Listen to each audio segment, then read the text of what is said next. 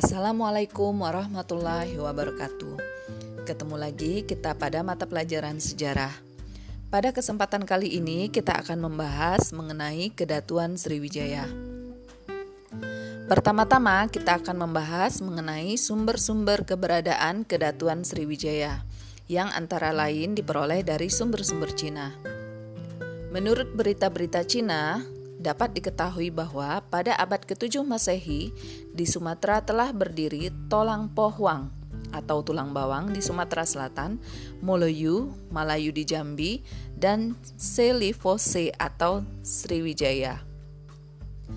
Seorang pendeta Buddha dari Cina bernama Ising yang berangkat dari Cina pada tahun 671 Masehi menuju India menulis bahwa dia singgah di Sriwijaya selama enam bulan untuk belajar tata bahasa Sanskerta. Dari catatan Ising tersebut terungkap bahwa pada waktu itu Sriwijaya merupakan pusat kegiatan agama Buddha di Asia.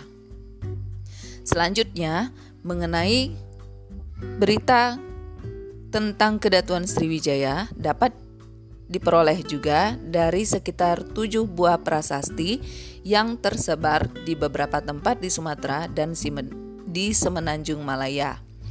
Dalam prasasti-prasasti yang bertuliskan huruf Palawa dan berbahasa Melayu kuno itu terungkap nama-nama raja yang pernah memerintah Sriwijaya seperti Raja Dapuntahyang, Raja Balaputra Dewa, dan Raja Sanggrama Wijaya Tunggawarman. Nah, demikianlah penjelasan materi kita tentang hari ini mengenai sumber-sumber keberadaan Kedatuan Sriwijaya. Terima kasih. Wassalamualaikum warahmatullahi wabarakatuh.